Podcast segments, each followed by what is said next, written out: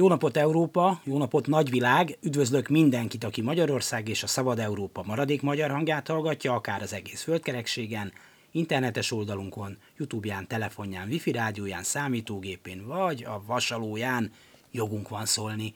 Dési János vagyok, örülök, hogy meg is velünk tartotok, szerkesztőtársam V. Nagy Gyöngyi. Mint az közismert, a 100 milliárdos büdzséből működő Fideszes propagandaadón, amikor mai korunk egyik legnépszerűbb ifjúsági előadója azt reppelte, hogy anyámnak írok SMS-t, és az Orbán les, akkor történt valami, hiába kiáltotta együtt a veretes sarokat a közönség az előadóval, az csak nem hallatszott be a közvetítésbe. Elégedjünk meg annyival, hogy anyámnak írok SMS-t, és la la la la la la la, sehol sincs az Orbán les. Természetesen akadt, aki rögtön fölvetette, hogy nagyon helyes, hogy kicenzúrázták azt az Orbán nevet, ugyanis a dal nyilvánvaló hazugságot tartalmaz, még ha oké, okay, elfogadjuk, hogy Pegazussal és fajtársaival sok mindent el lehet lopni a telefonunkról, azért már hát mégsem Orbán les, jogos felvetés. Annál is inkább, hiszen pontosan tudjuk, hogy nem Orbán birtokolja a Pesti Dunapart szállodáit, nem az Orbáné a kőbánya, nem az Orbáné a kamionos cég, nem Orbáné az András út és környéke, nem Orbáné a Balaton teljes vízgyűjtő területe, nem Orbáné az FHV bank és a többi. Hogy ezek sem az övék, hát így nyilván nem is ő olvassa személyesen az SMS-eket, bár talán mindannyiunknak jót tenne, ha napja nagy részét az anyukáknak írt üzenetek bogarászásával töltené.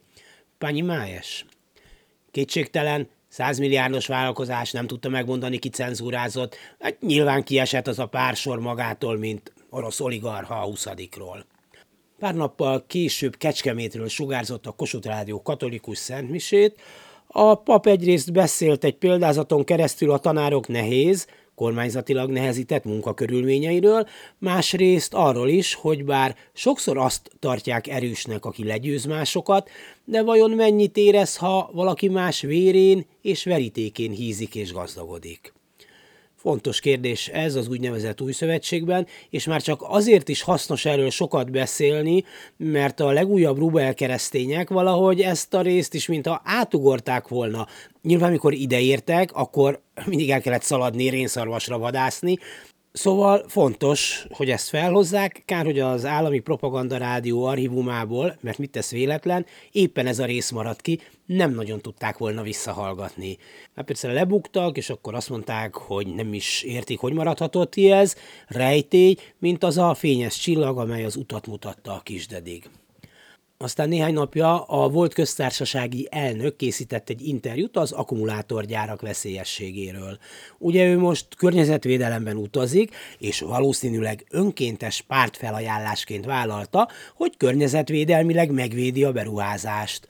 Amikor interjú alanya arról kezdett beszélni, hogy biztonságos, feltéve, ha minden jól működik, vagy például ott a Gödi Samsung, ahol bizonyos veszélyes anyagokból több kerülhetett, jóval több a talajvízbe, akkor a beszélgetésben az elnök eltereli a szót, a készanyag YouTube változatából pedig kivágódott ez a szakasz.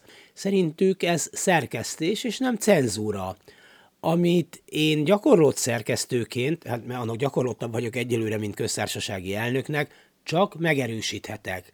Vegyük például a már idézett, gyakran forgatott és szem előtt tartott könyvüket. Egy részt egész az elejéről. Ebben is ott szerepel, hogy lopj, paráználkodj, ölj.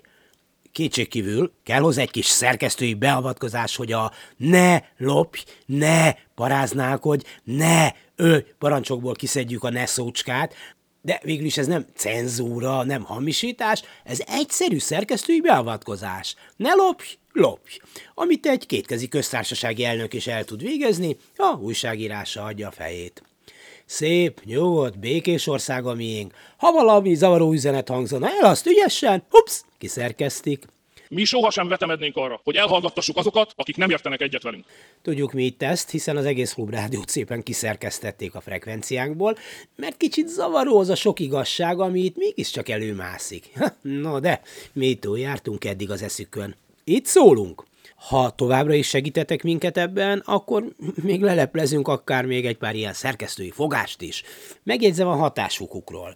Mióta interneten szólunk, jóval többen hallgatnak minket. Ha nem cenzúráznak, sose hallgattam volna se Betonhofit, se Szentmisét Kecskemétről talán.